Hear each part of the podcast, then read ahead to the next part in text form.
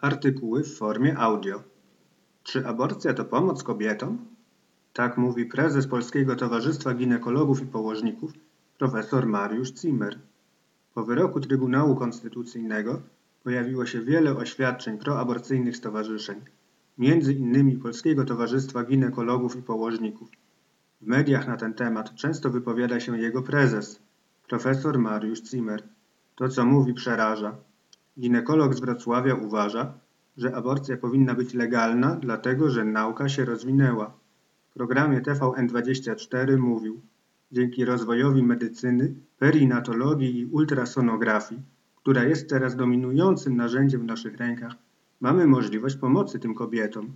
Czyli profesor Zimmer uważa, że dzięki rozwojowi nauki ginekolodzy są w stanie pomagać kobietom. Co przez to rozumie? Właśnie między innymi zabicie ich nienarodzonego dziecka. Jednak to jeszcze nie wszystko.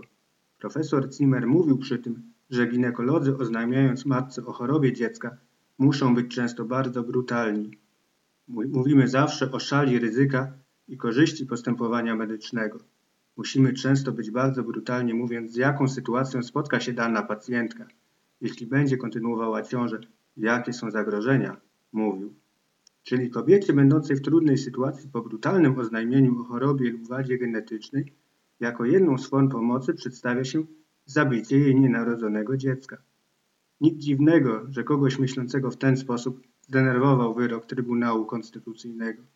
Niestety w placówce, którą kieruje profesor Zimmer, dalej wykonuje się aborcję. Dzieje się tak, ponieważ nie opublikowano jeszcze wyroku TK. Liczymy na to, że stanie się to jak najszybciej, przez co wiele dzieci zostanie uratowanych przed rzeczywiście brutalną śmiercią w łonie matki. Dziękujemy za odsłuchanie artykułu i zachęcamy do odwiedzenia portalu stronażycia.pl.